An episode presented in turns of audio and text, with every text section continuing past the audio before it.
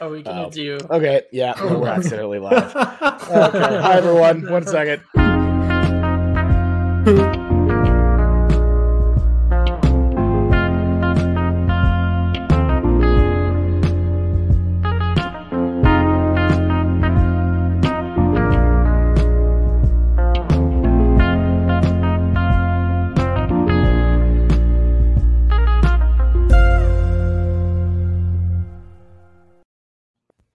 And welcome back to the Scooter Pod. I'm your host, Bobby Howard. With me today, as always, we got Jameson Maxwell, Ty Lee, and this is part two of our roster breakdown.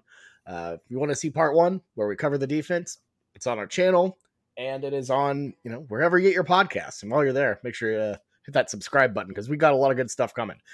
But, anyways, let's just get down to business. OU faces a bit of an overhaul here with uh with the offense. You know, after years of having the the um Wunderkind, uh Lincoln Riley, you know, both do like head coach and offense coordinating duties. We actually have a proper OC and Jeff Lebby uh coming from the uh Baylor offense. We don't need to talk about that. uh like uh kind of tree and uh, he's reuniting with his uh, good pal Dillon Gabriel. So there's a lot to it, a lot, a lot of new things. But you know, at, the same time, I don't think it's a it's a total offensive overhaul. But we'll get into it uh, as we go down. So before we break down the roster specifically, um, I kind of want to ask Jameson, uh, what do you think the offense is going to look like under a, a Jeff Lebby system, and how is it going to look different from what we've uh, been accustomed to with Lincoln Riley? Yeah, hopefully it looks fast. That's what I really want. That speed O. Let's call it the speed offense. I want to get scores and scores fast. Um, you know, pound them up the middle with Eric Gray and you know Jovantae Barnes, hopefully, and then just spread out the wide receivers far on the outside and get some big plays. Uh, honestly, I cannot wait because it just seems like a breath of fresh air. And with all that we've been dealing with and the critiques of is Lincoln Riley actually, you know, the you know, the wonder kid, you know, coordinator, um, it seems like we're getting something that's really worked well in the past and it'll be really exciting to watch. Yeah, and it's it's interesting because I, I wonder if we're kind of getting the meerkat like Sam Bradford esque uh, offense back, which is you know interesting. I was thinking the exact same thing. yeah, for sure. So Ty, what what are your thoughts on uh, the new Lebby system and um your you know any differences I guess from Lincoln? Yeah, so I think quick, fast, and in a hurry. Uh, comparatively, it's going to be quick, fast, and in a hurry. I, when you think about Oklahoma offense in the past, uh, we'll say 15 years for comparison's sake, you think of a fast offense because we were one of the first teams to sort of implement that, uh, like we talked about with with Sam Bradford back in the the 08 years and, and onward. But when you really look at the stats, I as I was reading for this episode, I was really shocked to see. Uh, I guess we sort of intuitively knew it, but the the number of snaps per game across the board in in the Big 12, but specifically OU, has gone down drastically in the past 10 years. We used to be running a lot of plays uh, per game offensively, and now the average in the past couple years has been uh, close to 30, sometimes over 30 less than we were running a decade ago. So that produces a lot of offense naturally. So I expect us to go a lot faster. That was Lebby's thing at Ole Miss. Obviously, as we get into positions, there are some some sort of positional concerns that might limit or or change the things we can do. But I, you know, in short, expect a more traditional offense run until they give us the pass and then pass until they give us the run type thing. We're going to be running a lot more. I, I wouldn't expect a 50-50 split and expect a lot more plays. Yeah, and I think I think the running game is something that a lot of people are excited about, myself included, because um, in the past I feel like Lincoln's offense could just not just completely ignore it. Um, and we saw that, you know, saw that I feel like a lot with like Kennedy Brooks, uh, even going as far back as like Trey Sermon being a little bit underutilized when he was at OU as well. Um, and it's frustrating, but Lebby loves himself like a he, he loves to integrate the running game, and I think that's something that's really exciting. But of course, he is a passing type of guy as well. So I, I think that balance is something that we've really needed, and it's something that I'm really excited about. Um, and you know, obviously with Demarco Murray uh, having that running back room as well, it's going to be cool. It's going to be exciting. Mhm. Um, yeah. but we'll get into that a little bit later. Let's start it out with the quarterbacks. So, uh, gone is Caleb Williams, as you have known from the, you know, duh, you know, uh, and and is uh, Dillon Gabriel. Um, bit of a seasoned vet from what we've had uh, in recent in recent years, where we've been kind of playing, you know, redshirt freshmen and you know true freshmen in Caleb Williams's case, uh, and now we have a, a, a a new guy at the helm. So Jameson, I, am sure you've been watching some stuff on Gabriel. Um, it's not even a competition. Thankfully, they didn't do the whole "oh, we'll see how it goes." It's Gabriel, and then a pretty large drop off. Uh, and we'll talk about the depth a little bit later. But what have you seen out of Gabriel, and uh, how good do you think he can be for OU this year? Yeah, that's a big question. I feel like the OU fan base is pretty split on um, Gabriel. I feel like more optimist than pessimist because obviously the Sooners fan base is pretty optimistic in general, but there's still a lot to be said. There is a the big thing, and I've mentioned this on past pods to watch is it seems Dillon Gabriel does have a little bit of problems when you look at like the advanced stats of um, deeper passes and his accuracy. Um, so that's I feel like that's a pretty important um, you know scheme in terms of this new system with Lebby. So I'm very curious that whenever you have those wide receivers lining up far on the outside rather than you know not as many on the inside, um, accuracy is a very very important thing. Um, but the quarterback room that is something we really kind of just need to keep in the back of our mind because it, it was very clear that this coaching staff really doesn't think much of the quarterback room beyond um, Dillon Gabriel. If something were to happen, honestly, this season could be in trash. Uh, Davis Beville probably being the number two guy transfer out of Pitt. You know, he's tall and he's got good, you know, he throws the ball with some zip allegedly, but other than that, he obviously has his vices. And then third string is General Booty, a guy that we got really, really, like really late in the recruiting cycle and just popped up here. And here he is. Like we think he's a meme, but like this guy, like is the third string quarterback on this team. Yeah, no, it's um not looking great in terms of depth for sure. Uh, I will I will say Davis Beville, um, it, unless you know we have a lot of Pitt fans here, you might not know. Um, he's the guy who kind of he came in third string, uh, came in and saved the Peach Bowl or almost saved the Peach Bowl for uh, Pitt um, last year when the second string guy went down because um, yeah, because Kenny Pickett was off to the league and he rested. So um, yeah, he, he has experience coming in and relieving, but like really that's kind of all he is. He's a really solid backup, I imagine, but you don't want him leading significant portions uh, of the offense. And I think that's something that, you know, we're going to have to look out for because Gabriel has had injury issues in the past, in the recent past, in fact. So we'll see how it goes. But um, Ty, your thoughts on uh, on Gabriel? What what have you seen so far? Yeah, so I think the the main thing that OU needs to keep in mind is sort of the situation that we were in prior to him coming. We, we're very lucky to have him, and he's a very very good sort of I, I don't want to say stopgap because it, it sounds almost disposable.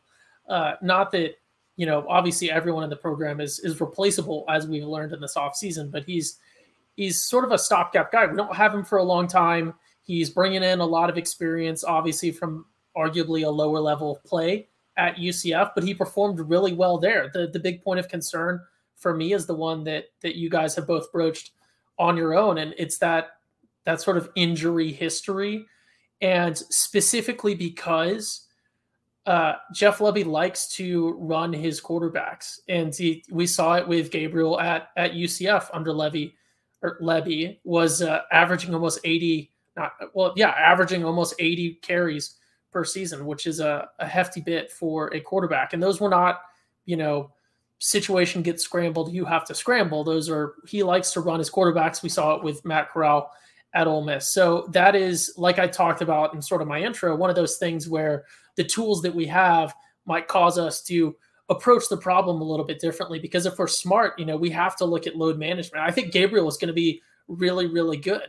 I, I, really do think he. I think he'll outperform any realistic expectation. Well, I think he'll perform to the top end of real, realistic expectations. We'll say that. But the concern, you know, is is when we get later on in the season when guys are dinged up when the season is is dragging on and when we're starting to face some potential tougher games uh, in the conference championship, you know, hopefully, and then and then whatever comes after that, uh, there is some some concern there. So it's I trust our coaching staff to be able to manage that, and I think we are super super lucky to have a guy that has experience with our incoming offensive coordinator, not just as oh I kind of know him, like he was his starter and they were you know stars together uh, last time they worked together. So that is is something that's really good and and I think it just to close myself out, the big thing that that I'm keeping my framing for viewing everything that happens with Lebby and with Dillon Gabriel this season specifically is it's a it's a stopgap thing and it's a thing that's there to sort of ease that transition to to make that first year slump especially when we have this mass exodus and, and giant changeover. This is just something that we can bring in almost almost thinking of him as a a consultant in a business sense. You know, we're bringing him in. He has the expertise. He's going to sit with us for this initial sort of start, but he's not going to be the guy that we have long term. But he can bring and you know plug those holes, stop gap, and hopefully pass on some knowledge. And you know, it obviously helps when you don't tank for recruiting as well, because uh, this is not a draft based sport where you can tank and and get better. That the top performers get the best recruits. So we need to be performing well in the quarterback position to get good quarterbacks. That yeah, that is very true. It, it, it does kind of. I wonder if it is kind of more Jalen Hurtsy, where it's one year and then he's done. Um, and I think partially some of that is based on how good he's going to be, and I, I don't really quite know what his ceiling is yet. And you know, I'm I'm still I, I don't think any of us do. But um, Jameson, what what do you have in mind is like what's the ceiling for Dillon Gabriel? Is it like a trip to New York level for the Heisman? Mm-hmm. Is it you know is it are we are we trying to dream big here, or do you think he can just be a really good, reliable quarterback that can possibly win you a Big Twelve? I think his ceiling is top five quarterback in football. I think that's pretty honest. College obviously, uh, yes, in college football, obviously not in NFL. oof, oof. Um, but uh, but yeah, I think top five in college football is a good ceiling for him because obviously, you know, top two is already taken. That's just not going to happen. Um, but uh, I think what really the big thing is with Dillon Gabriel is knowing the system, obviously beforehand, succeeding in it, and having a really good support staff in terms of coaches and players around him is why he's going to succeed and do well. People are going to make his job a lot easier because we've been hearing and talking like this offensive line that we have coming in is seasoned and there are a lot of old guys and it's going to be a really, really good group. And we've talked about all the time good offensive linemen make quarterbacks and running backs look exponentially better. We saw Sam Bradford have one of the best Heisman um, season in 2008, and his offensive line was nuts. I would I know Sam Bradford is very talented, but that season you have to really give a lot of props to his offensive line. And obviously, we know what happens when all of his offensive linemen go away. He gets hurt in BYU the next season. Um, but honestly, I, I really feel that if he has developed some bonds with some wide receivers here in camp, um, this offensive line is going to make him look really good. Yeah, no, uh, uh, for sure. And, you know, we'll dive a little bit deeper into the O line as the uh, pod progresses for sure. That that's a unit that I think a lot of people are very, very excited about uh, in terms of improvement. But uh, yeah, Ty, your your mm-hmm. thoughts. What do you think? What, what what's your ceiling? Uh, I know I know you're you're like yes, a good stopgap, but how good can that can he can he be? Is are we talking like yeah, you know what I mean. You know what the question is. Yeah, so I think I, thinking about it, I think I can put a hard sort of it, it's not an empirical stat, but I can put a hard sort of stance down on this. I think first team All Big Twelve is a very realistic. I, as we as we dive deeper into this, you know, looking across the Big Twelve, obviously you never know what's going to happen. That's one of the beauties of college football you never know what's going to happen. You never know who's going to develop, who's just going to have a breakout year. But I think first team All Big 12, very realistic. Best quarterback in the Big 12, I think, is a very achievable goal because, again, he has it's a new system, but it's a new system for everyone. He has the continuity. Arguably, uh, he is better off in this offensive system than the guys who have been at OU their entire career because he's at least had a couple years with the OC. So, you know, not to dive into mm-hmm. the weeds on that one, but I think he could be the best quarterback in in the Big 12 for sure because he is a guy that succeeds when he's in a position to succeed. I we haven't seen him in a position not to succeed. I'm discounting injuries, you know, because that's a sort of uh, I guess you know it, it's it's out of your control in a lot of cases. Mm-hmm. But when he's in a position where he can succeed, I think he's going to succeed. I think coaching staff wise, he's in a position to succeed. Support system with a team around him, he's in a position a position to succeed. And I think it's important to mention uh, as an OU fan and as an OU fan base, based on sort of the the drama that we had in the quarterback room last year, I think his relationship with the fan base, one because he's a completely different person from what I can tell than the last two guys, but I think what the OU fan base has gone through in the past couple years and him coming in and sort of coming into this new system that everyone has already bought into so heavily, I think he's going to be in a much more supportive system. You know, not just I I was you know I, I'm of the belief that the the last two guys got the treatment that they deserved. I think you know one of them got treated better than he deserved, arguably, and it's not Caleb Williams. Um, but oh. he's you know it's it's one of those Ooh, things it's one of those things where that can eat at a guy. You know, getting booed by your home crowd certainly mm-hmm. cannot be good for for the mental while, health. While being undefeated.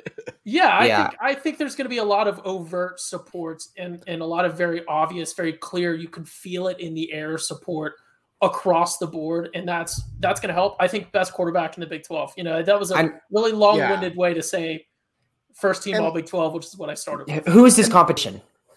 Yeah, I mean that's the mm. thing is it's like Blake Shapen at Baylor. Uh, you got JT Daniels at West Virginia. I think West Virginia is going to be really bad, so I, I don't think he's going to be up there. You got Hudson Card and Quinn Ewers having a mid off over in Austin.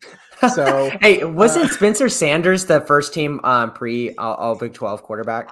That's all you need to know. Spencer and this dude, like all Big Twelve. What? Like, like, like, honestly, I hope that ceiling it would be be a little bit higher um, than all Big 12 first team quarterback. Um, but I think that is a very realistic and goal that probably should happen. I think that is the favorite in my eyes. Spencer Sanders ends the season as the first team Big 12 quarterback. What the hell happened? Honestly, like, I, I absolutely, my mind would be blown. In a weird way, it would be like either Gabriel got hurt or like something has gone horribly wrong with the offense if if Sanders gets in over him like that because Sanders, uh, look, we I've seen enough. I don't think he can be remotely that good of a quarterback. I mean, come on, he's I, I don't think he's that good. No, I y'all know my thoughts on him. We will talk plenty about Oklahoma State. Let's move on to running backs, though. We've talked a lot about quarterback because yes, absolutely. I mean it's fun to talk about, but there's really not too much discussion to be had. There's just a lot of wait and see kind of thing. It's a lot of speculation. But the running back room, I think that's completely different we've talked about that with Lebby's scheme that he loves running his running backs. And Eric Gray is poised for a big time year. Bobby also was talking a little bit earlier in the pod. It seems like we've had a lot of kind of second string running backs that kind of get overshadowed and we give, you know, the ball to three or four different guys and we're not giving guys the run that they deserve. Eric Gray, very, very talented. I feel like we bragged about him all the time, but it just seems like he didn't get enough run last year. He's a huge leader within this offense. Seems like a lot of people respect him and very, very talented. He'll be clear RB1. And behind him, RB2, I truly think it's Jovantae Barnes. Sorry, Ty. I don't think it's Marcus Major. Jovantae Barnes, even though it looks like from some of the uh, pre fall camp stuff, he has kind of a little bit of a slump than at the beginning in the spring when he looked like an absolute monster but this guy's got athleticism off the charts, and he's going to be so fun to watch. I'm really excited about Jovantae Barnes. Yeah, no, I mean this this running back stable is really really interesting because I feel like we have a lot of other than Gray, I feel like like we have a lot of guys who have who are like really unproven but very exciting.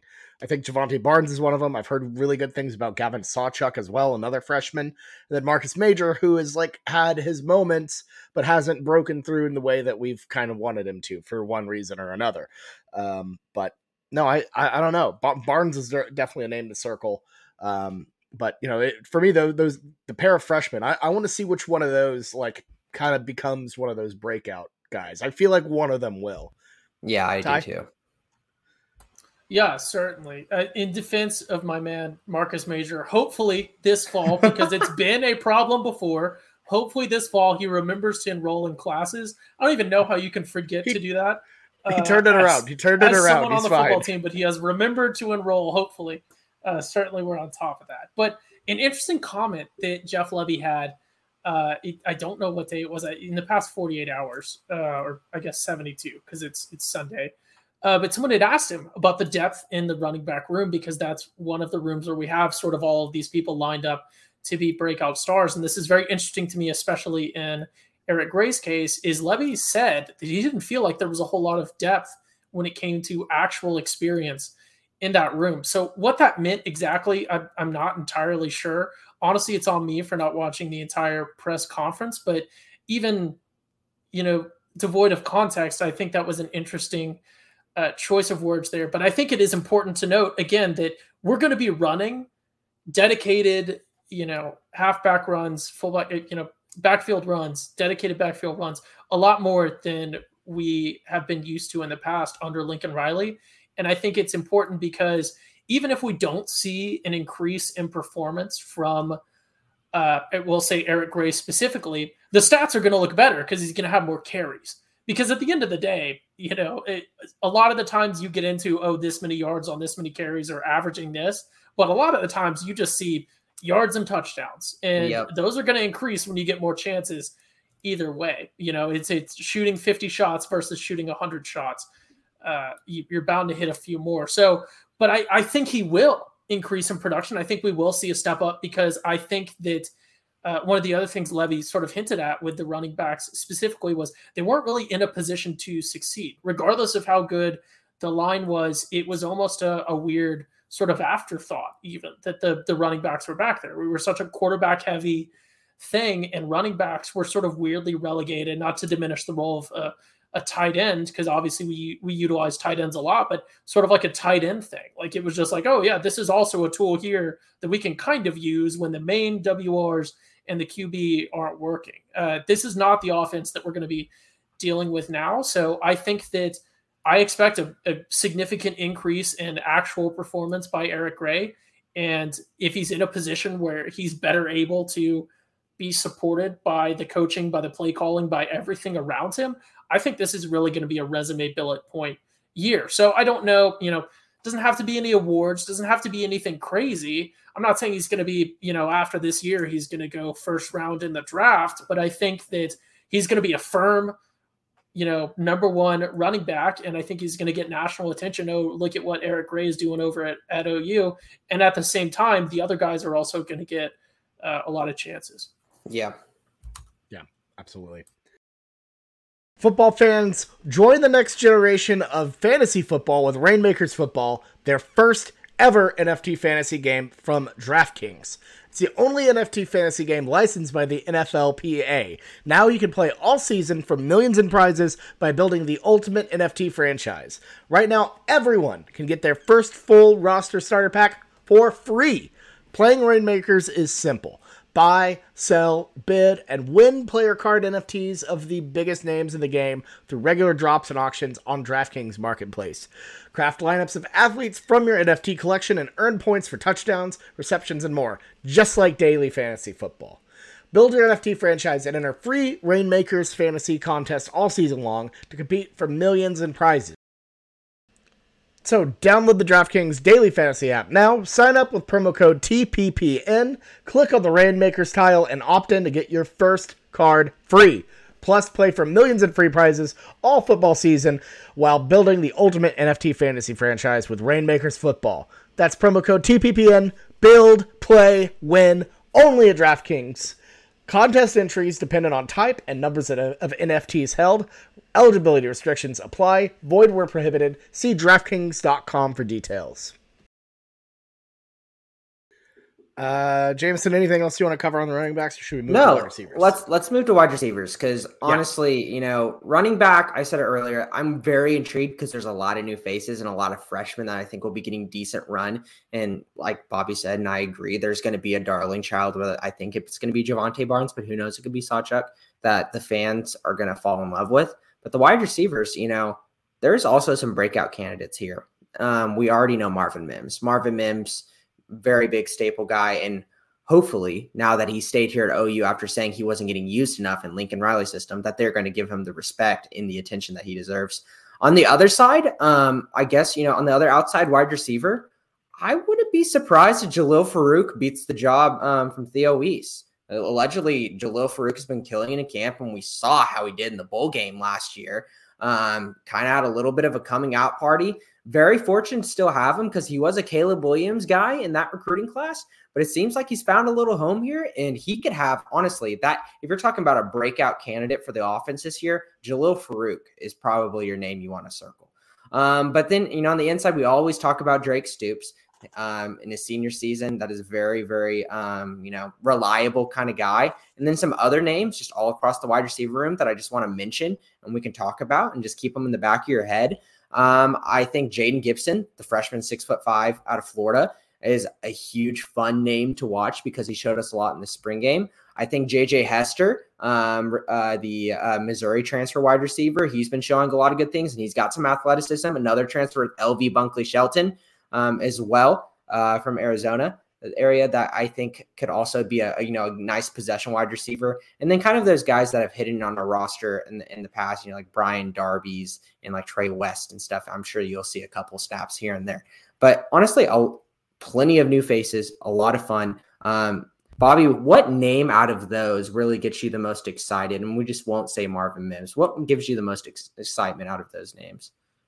I mean, I, I, I said it in the spring, and I I'm still kind of behind it, but uh, you know, Jalil Farooq has has been the guy I've kind of circled a bit.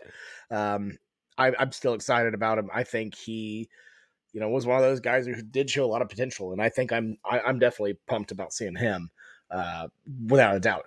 Um, I'm I know we're like kind of not sure on Wease yet, but I want to see him healthy again. I think there is still a chance it hits to be fair, that might still just be like me, uh, you know, oh, who's it? Who's the guy we had that ended up transferring to Miami that just was always not that great? I'm Rambo. So oh yeah, Charleston, Charleston Rambo. Charleston he, Rambo. Uh, the yeah, big fisherman. The big fisherman. the more, more fishing, like more fishing areas out there. Oh yeah, absolutely. Yeah, him and Paul George just love that. Fishing um, for the bag. Bag fishing. Um, yeah, no, uh, I, I, think Theo Wease, uh, you know, this I feel like is this is his last shot. I think at OU. Um, I think he would have eligibility. I don't know if he's a true senior or not, or it does show that, but um, yeah, I don't know. Wait, yeah, so he's a senior, but like the COVID year also happened. So does that mean he's yeah, like he would have another year, as far as I'm aware? Yeah, for sure, for sure, for sure. Um, cool. Yeah. So, um, yeah, no, Theo Wease, I think um I think uh, I think this is this could be a year for him. I'm holding out for him for sure. So anyways. With yeah, with Theo Wease, you have to remember uh he's dealt with injuries, which is a big thing, but you also we have to acknowledge he's he's been named to the the Campbell watch list uh, this year. So everyone gets people... put on every single freaking watch list. Well, yeah, but yeah, it's but legitimately you know, just, we're hey, watching him. Okay, let me try to do some analysis here. All there's right, got to be some me. sort of there's got to be some sort of people, you know, looking at him. But this is why I needed to bring that up. But I've never been really that high on him. I, I don't, you know, that entire that's a he's obviously not associated with with the other two from that sort of infamous no well now very infamous uh, class of three five star receivers that came in and just sort of you know uh, got all the hype in the world and then there was just not a whole lot there. So he obviously has had some extenuating circumstances with with injury and stuff but i've never really been that that high on him. I know we sort of discounted him but it's because it's such it's the obvious thing. This is Mims's year. I think Mims has uh, some real, real potential for serious looking at potential awards, looking at first teams and and some serious stats. I, I think Mims could really, really get the exclamation points on a resume and on a lot of things here. I've I've never understood, honestly, I've I've really truly have never understood the the sense of loss with Mario Williams leaving. You know, not to continue to bring up old things, but he was like five six and never really did anything. I understand he was a freshman. Mims had an impact as a, a freshman. Mims is an OU receiver. He's, you know, he's our current generation's Sterling Shepard or CeeDee Lamb. I, I you know, I'm going to die on that hill. He's going to perform well and and he's really all that it is And one of my big conspiracy theories within college football is the benefit of being the WR2 on a team. And I think at initial glance, that's Theo Wease, but the WR2 has the advantage of the guy that gets all the hype, the guy that gets all the the stats and is the big threat like Mims is, is going to get the best coverage when you're preparing as the opposing team, you know, week in and week out. And in college football, the difference in skill level is so huge. And secondary is just such a hard position group to play that there's a tremendous advantage uh, in being that WR2 because a lot of times there just isn't the whole lot of depth there. Teams will have a really firm best corner and maybe a really firm best safety, but very rarely are you dealing with a team that has two really, really good safeties. Usually you'll have a really, really good one and then a one that's good, but you're just hoping he doesn't get cooked. So I don't think it's Theo Wease. Uh, and I think there's a whole lot of depth there. And I, I, this is the position group I'm most excited about because there's really going to be some exciting uh, developments and, and, battles there to see who becomes that WR2. And I don't think it'll be mm-hmm. firm until after Red River. I agree. I think that's about right. Um, that's honestly, there's a spot, maybe even two spots for the OU fans to really latch on to a wide receiver next to Marvin Mims. Marvin Mims, we've seen it. He can be a guy that could be an, a high end possession wide receiver, but at the same time, you know, he's a downfield threat and he's not going to get 10 catches for 80 yards in a game. That's not his game. So there's a possession wide receiver slot open for the taking. And Theo Wease, I would hope, would want to be that. But there's plenty of other guys on this roster that can fill that role. Let's talk about the tight ends now. Um, this is a kind of very cut and dry tight end room. I think I think you got a Brayden Willis, who is great in the passing and has gotten better at blocking. Obviously, last year there was a lot of you know head scratching moments and misses in terms of blocking, but he came in as a wide receiver, a big body wide receiver, and he's still learning and he's really coming into form. And he's obviously huge yoke now. And then in terms of heavy set, Daniel Parker, a guy that I know Ty's been talking a lot about and who he really likes. Um, really good blocker, one of the better blocking tight ends in college football coming out of Missouri last year. Weird to think that there's a really good player coming out of Missouri, but we nabbed him. and um, he could be a goal line type of guy too. I wouldn't be surprised at all if he gets a plenty of play action, kind of little wheel routes going out into the end zone for um, some goal line plays. But beyond that, really, like Jason Llewellyn uh, being freshman, uh, you know, redshirt freshman, uh, you can look at him and then Kaden Helms, but they're they still need some more time. They really do. Uh, and so it's really a two deep situation, and then kind of those Jason Llewellyn and Kaden Helms in a later time. Yeah, and there's something wrong with that. You and know, I, I messed it, up. I said redshirt freshman. I'm sorry. He's freshman. He's just a regular freshman. Might be. Yeah, yeah, yeah, yeah. But no, I, I, I agree. I think I think you really do have those two, and they both do completely different things. You know, Willis was kind of like that. You know, for a while was more of like this weird kind of like kind of H back, but you know eh, eh, whatever. But now he's kind of more like a true tight end. Um, and then like you said, Parker is like that you know blocking you know classic you know tough nose tight end, um, which Jeff Lebby loves to integrate tight ends like a lot uh, in his offense uh, from what I've seen and and heard. So uh, Parker is is like that's a Lebby type of guy. So uh, I'm excited about him. There's well. a reason we went out and got him quick, and he committed very fast after the Lebby hire. Like it, it, did not take too much time. Obviously, there were some guys that Lebby had been looking about at Ole Miss, and he probably just took over his folder and changed the name from Ole Miss to Oklahoma and just moved over in the transfer portal. Just taped over it. Um, right. yeah, I think it's I think it's clear. Yeah, they got some blue folders. They got some powder blue folders with a an OU sticker on him, but hey, I, I think it's very clear that Daniel Parker is going to be our our main guy because you don't you wouldn't transfer somewhere as a senior to play second fiddle or to you know sit on the bench when you're already a, a starter. So I, I think it's very obvious with that, and then to to further you know dive into that, it's everyone is new to the coaching staff. The coaching staff are the ones that determine who is is playing. Obviously, your your practice performance, your summer performance, all that stuff is is what matters. But the coaching staff determines who plays, and obviously Lebby liked what he saw, and there was some discussion there to get him to transfer here. But like we talked about, that's more of his type of of guy. When we're looking at an offense that is much more traditional and, and we're going to be running a lot, we're going to run until you open up the pass. You want the guy that's a, a more traditional tight end. It sort of makes natural sense, you know, not to slight any of the other uh, tight ends that we have. It, Brayden Willis specifically, the other the other senior.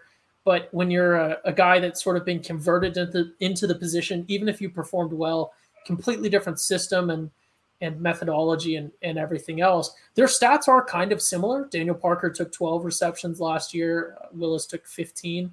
Uh, Daniel Parker had one more, had three touchdowns. Willis had had two. There was a Willis did better on on yards and then average yards, but it's they're pretty similar when it came to actual receiving. I guess you'd really have to dive into the, the game tape to see that stuff, but it's going to be, I think it's going to be a situation where both guys get some play time. Obviously, one, we're going to have to manage that because it could sort of telegraph what we're we're intending to do if you have a guy that's known as a receiver and a guy that's known as a blocker as a tight end. You know, that's going to be something that kind of telegraphs intentions. Maybe can open up some some trick plays, but I think Daniel Parker is is our guy, and I think I he's going to be another one of those guys that's in a situation where he was in a good position. But I think Daniel Parker, of all the guys we've talked about so far, outside of Eric Gray, this is the best situation he's been in in terms of a system that supports his style of play.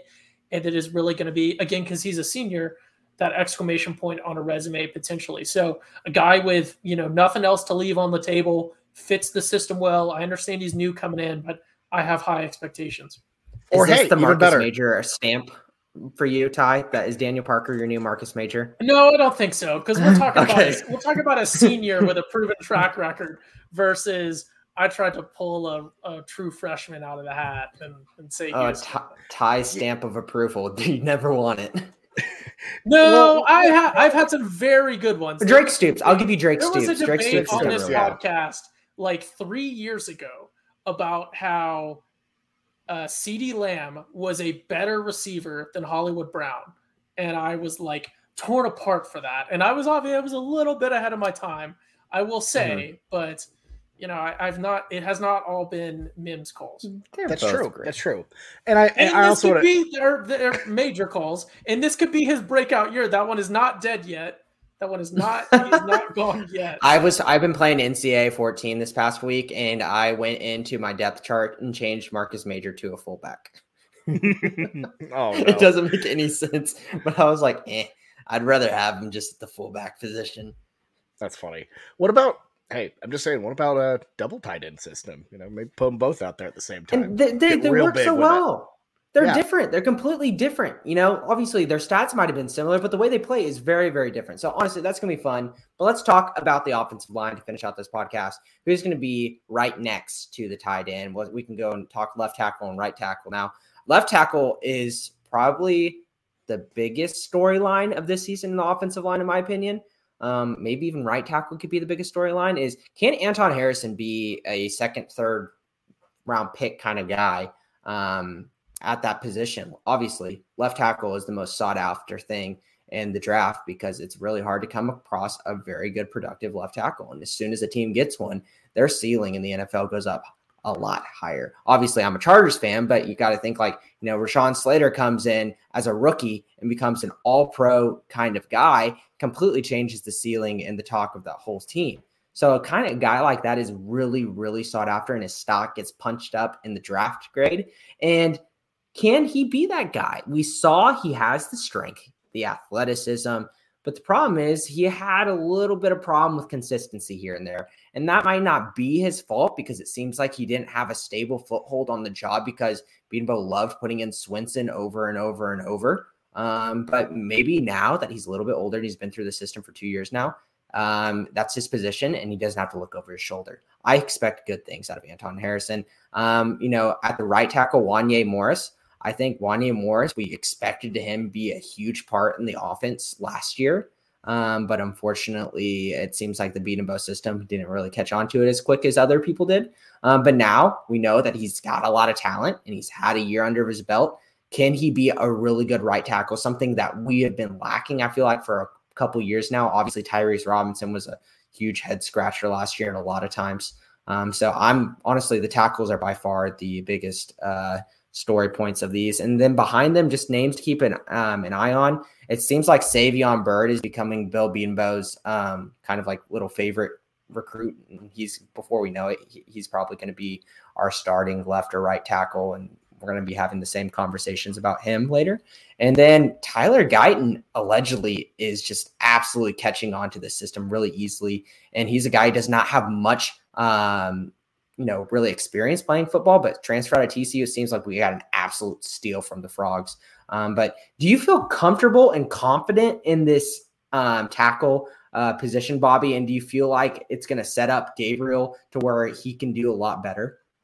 Yeah, absolutely, absolutely. I, I, I think Harrison, and you know, just from what you've heard about Guyton, that I mean, it, it's it's intriguing, you know. I, I, and not only that, but Wanya Morris, you know, once once now that he's had a full year, I feel I, am excited about that as well. And overall, like let's also bring up this point.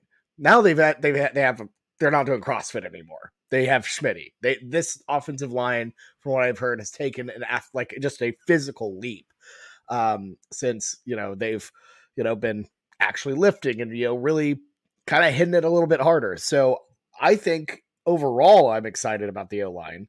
Um, but tackle wise, yeah, I'm not I'm not concerned at all. Actually, I, I you know we'll see how it pans out because you know it's preseason. That's just kind of how it is. But um, I don't know. Early reports have me very excited though. Yeah, it, like Bobby, the the stuff that I'm seeing in terms of reporting, but then also comments from the the coaching staff when they come out on the line, I obviously you know sometimes those comments or a lot of the times those comments are are the line as a whole. But I I really as we continue to dive into this, I don't know that there's necessarily any point that really flashes out as a point of concern. Uh, I think the line is is interesting in sort of its. I'm trying to think of the correct word. I, depth would be the initial one that comes to mind, but I feel like there's perhaps a, a better one to describe it. But when you talk about a, reliable, yeah, reliable, but a, reliable across the board. Like it, you know, mm-hmm. if we're having to sub people in, there's not really, especially when we're looking at at the tackles. You know, I, there's not really a guy that we're like, God, I hope we don't have to put this guy in. You know, obviously, you know, things happen, but I, I'm liking what I see from the line. I'm not seeing any because when you're talking about line stuff in preseason discussion, you have the practices, practice reports, and and things like that. But you're never going to hear like, oh, so and so is a, or very rarely are you going to hear, oh, so and so is a, a superstar. He's going to light it up like you would hear with a receiver or with a quarter or with a skill position or or something like that. So it's it's much harder to read into those reports. The fact that I'm not seeing really any bad news or really any pessimistic news or people trying to sort of hedge their takes. Uh, well, you know, not too much is is something that I think is is a, a good indicator. For sure. There's actually a really good comment here uh, from 1982. Uh, bring up uh, Tyler Guyton could be like uh, McGowan from Baylor. Remember him a couple years ago? That was uh, I, I I'm not I'm not 100 percent certain, but I, I would love it if we had a McGowan type guy. He's, he's not going to be a tight end. No, but I, am just going to straight up. It'd be, straight it would be pretty funny. Obviously, be, he has the athleticism, but for a guy who's just now coming into this position and really getting his good feet under him and getting this much positive review, we're not going to be changing his position. He's the type of guy that could be pulling, maybe, maybe making like you know we're taking right tackles and somehow pulling on some halfback counters and doing some crazy stuff like that. Like Trent Williams coming off the edge, we saw for the San Francisco 49ers, some like crazy stuff like that. Maybe that, but I, I don't foresee him really, you know, even sniffing tight end. Obviously, maybe we can get a little bit funky and doing some offensive line big boy touchdowns, but um, I think this is just a great, great piece to have because I kind of said this in the past in some recruiting episodes. Um, in terms of offensive line, you get your guys that you want, but I think at the bottom of it, you got to take some swings. Some guys that maybe might not have as much experience, but have a lot of tools in their tool chest where if they do get that footwork down and get the scheme down, they could be a, you know, an NFL draft pick. And honestly, I'm not going to say he's going to be a draft pick, but Tyler Guyton's got the tools, and we'll see what happens if he gets some run in the second string unit uh, moving forward. but yeah, I, I I understand the thought. But let's let's talk about the guards. Let's talk about the guards here. And I think the left guard is the least talked about and will be one of the most not impactful, but you know, for um, the position itself, a very very good player that doesn't get talked enough about, and that's McKade Mettauer. Um, coming in as a transfer seems like he just came in and immediately just like that's his job nobody's even competing with it for him he has it you know set and having him right next to anton harrison having a really strong left side of your line to where um, that's the blind. Uh, wouldn't be his blind side guy. I got to start thinking about left-handed quarterbacks. Um, but you know, having one side of the line that's really strong, that's going to really help your run game. And uh, it seems like there's really not too much competition behind him. And then at the right guard, Chris Murray, a guy who's been here for a while, he's done it. And another guy came in as a transfer. Um, so I'm feeling pretty good about that interior offensive line right now. You know, looking deeper, uh, it seems like uh, Jacob Sexton, Jake Taylor are getting some run in practice. Bray Walker is now into his senior year. Seems like he never really caught on to things, um, but just a, na- a, name to keep an eye on. And, you know, some other guys like Kyle Argan-Bright and Marcus Alexander as well. Um, but have you seen much, Bobby, about McKade Mettauer? And do you feel like we talked about how we feel really good about the outside in our tackles? Do you feel like our interior might be even a little bit better? I mean, I'm just saying, I, am buying into the hopium on it. I, I think, mm-hmm. I think this is going to be a big, solid unit. Maybe a, I don't want to say like a dark horse for line of the year, but uh, you know, it. I don't know. They we if there's one thing we know, we know Bedenbaugh Bedenbaugh can develop guys 100. percent And you know, even though we had a bad year last year, these are the type of guys who can get there with the right coaching, with the right conditioning, all of that. So my thing is like, yeah, no, they. I think that's a very capable thing. Um, so I, I'm telling you, I'm I'm hyped. I think I think the interior, I, I think the entire line is to be very good. Yeah, I'm with Bobby. It's a it's a system that's known to create successful linemen. It's also a system that is sort of notoriously complex in terms of of lines. When we're talking about guards, I have to use the opportunity. It is not really relevant to anyone that's going to be playing, but we got to talk about my guy Rob Congel because he just has a hilarious career path to me. I just think it's really funny that he walked on at A and M, uh, was there for a year, was like, eh, I don't like this. Went to Arizona where he actually played, and then decided to transfer to OU for some reason. Uh, he got some good reps last year at yeah, center. And honestly, and when we talk about center, honestly, there's a conversation to be made that could he beat Andrew Raym? Yeah, but I, I love I love me a guy that has well, I guess this is a good segue into the next position group we're going to talk about. But uh, I love me a guy who has three colleges on his resume as an athlete. That is hard to do, uh, even with the new sort of rules and and uh, you got in Texas A and M and Arizona before that. What a combo! Honestly, such a weird, like he, yeah. And then he, he did to OU. Like, like a, it was such a weird, like he started out at A and M, then he went to Arizona for some reason, which is like that's a you know not to hype Texas A and M up, but you got to see that as sort of a a step down move career wise. You know what's up with that? And then he he gets some play time and now he's up at OU and might might do something. It is his senior year. I, again, who knows how eligibility works now with with rules and the I can't keep stuff. up with it. And the fact that he's transferred twice already, who knows how that factors in? He might have a whole nother year where we see him playing at Ohio State or something. Yeah, I think he's a grad transfer. Yeah, that's usually how it works. You get your one time transfer the first time, and then you graduate and you can get that next transfer. That's probably my guess with that. I'm guessing this is probably his last year of eligibility. Yeah. Um, but yeah, let's talk about it because him versus um, Andrew Raym is the center competition, and this is the weakest part of our line. And that's saying something because Andrew Raym, we talked about him for a long time. Um, that this could be, you know, your next Creed Humphrey. He's a high character guy, very smart, um, very likable. Um, but obviously, he had some injuries last year that kind of handicapped him in really fulfilling his full potential. Um, Robert Congel is a great, great, you know, kind of uh, guy that can be in your room. And if someone goes down at the left guard, right guard, center, he can step in and play those positions. And you feel very confident about that. Uh, so I think I really hope Andrew Raym takes the next step this year and really becomes that, you know, OU center that we've seen so many of in the past.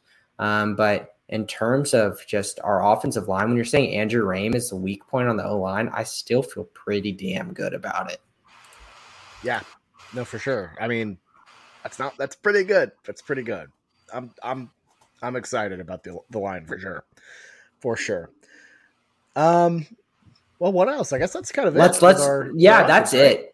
I want to do one plug before you take us home and finish this podcast. If to everyone listening, obviously, if you're new here, uh, listen to this because we've got something really fun set up for y'all coming next week for the um for our episode.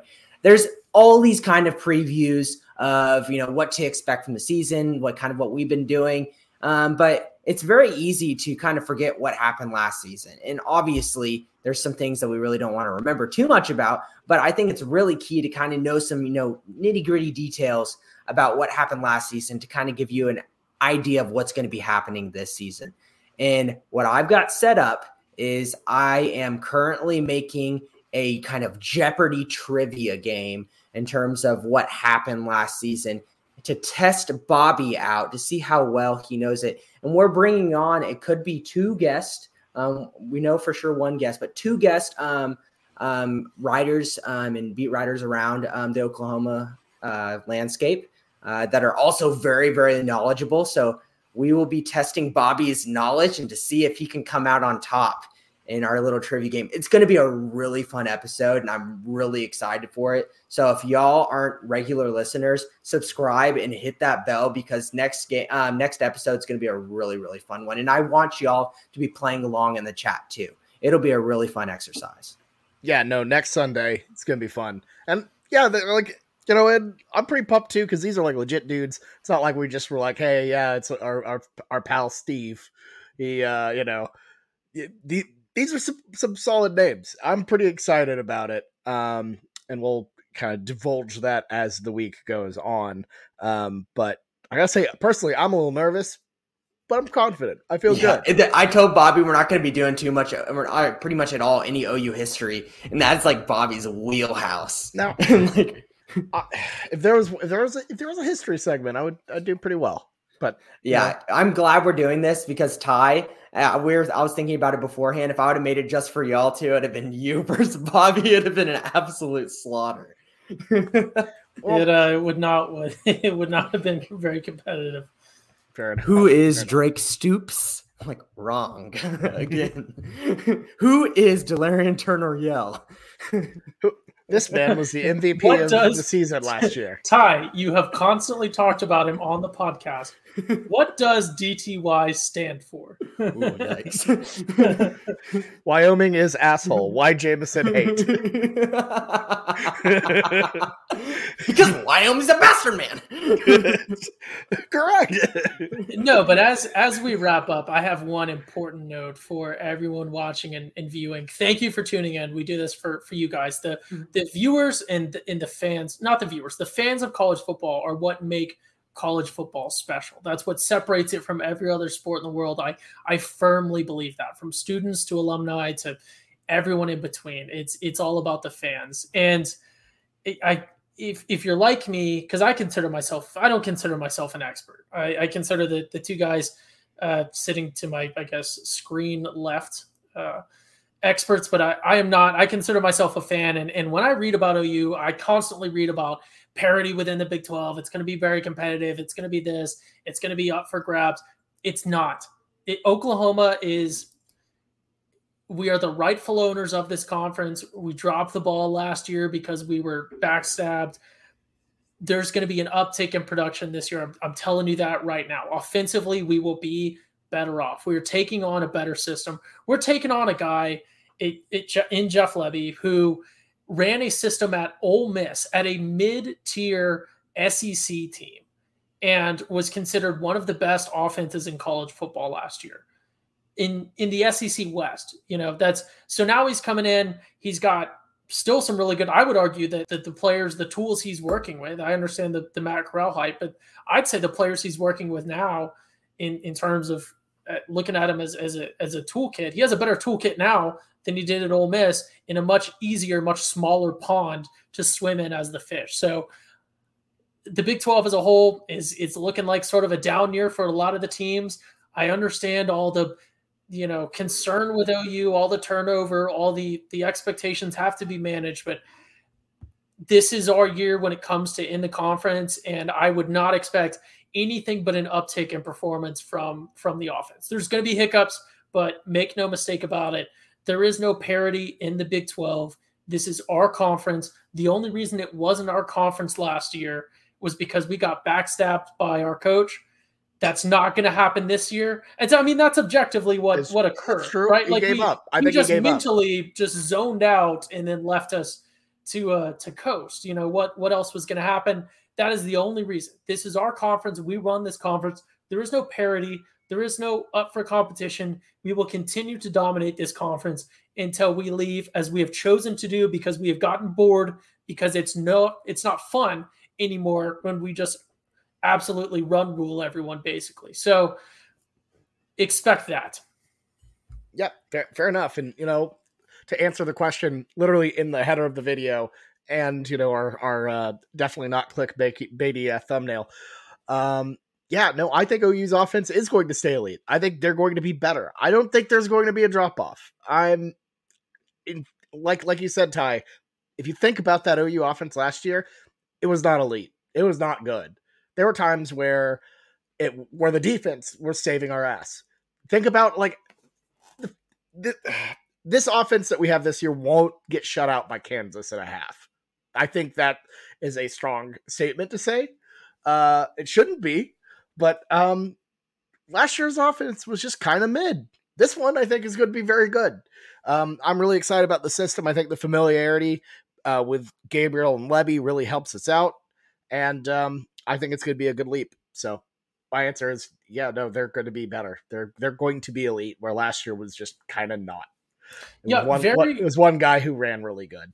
I was going to say very short. I, I think you could make an argument that maybe the the players as a whole across the board potentially were better last year, but last year we had an offense that even when say Riley wasn't zoned out, the offense didn't know itself. It, it just wasn't sure of itself. It was almost like a, a middle school age kid, you know, it was trying to find itself constantly and just all these internal struggles of who belongs in, in what position, what, what, what, you know, what is going on, like trying to learn everything.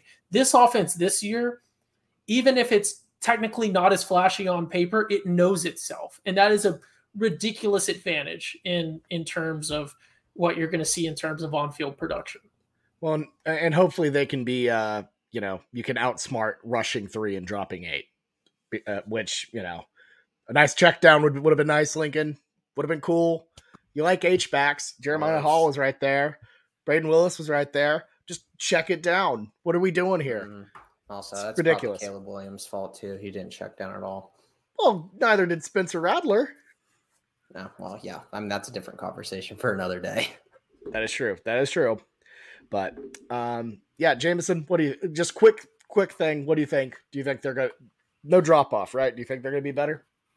I think we'll be better because we actually have consistency. We're not changing in the middle of the season. Obviously, people are hurt. Caleb Williams leaving. But the thing is, knowing who your quarterback is that whole offseason, scheming around that, giving him an offense that fits him to where he can do his best. Obviously, Caleb Williams and Spencer Rattler are very, very different. So it shows you a lot how well Caleb Williams did because that was not schemed for him and they had to make up some stuff on the fly. So I feel very confident. And to be completely honest with you, uh, I am drinking a lot of Lebby Kool Aid because what he did with Matt Corral, I watched, you know, the past couple years Matt Corral, and I said, man, this guy is a fun watch. He's a, such a perfect, the way he plays, so perfect for college. And um, we'll see how much that was because of his coach. Yeah, no, I'm I'm excited. I'm very excited. Um, it's gonna be it's gonna be good. So, all right, folks, thank you so much for watching along live on YouTube. Um, if you're hearing this on replay on the podcast, yeah, you should go ahead and subscribe. It's pretty fun. Nice, uh, nice to get to hang out, do a little comments action. Um, and thanks to everyone who you know were commenting and everything. I know we we we weren't really kind of treating this as a Q and A sort of deal, uh, but we saw it. We appreciate them uh, for sure. So um, always like our live viewers. Um, but yeah, make sure to hit that subscribe button, five stars, all that good stuff, etc. And um, yeah, that has been the Schooner Pod. uh, offensive preview. Again, if you want to see the defensive one, that is already up in your podcast feeds or on YouTube. So just just scroll down a little bit. It's right there. I promise. So, anyways, that's been the show. We'll see you next week for the trivia uh, contest and on Wednesday we're doing our Big 12 preview, which I I always love. You know, we'll uh, bring on Boat and Blake and you know really talk about the conference. So, very very hyped for that. Very hyped for that. It's going to be a good week. So, all right. For me, Jameson and Ty, this has been the Schooner Pod. We'll catch you guys later. Have a good one. Boomer Sooner.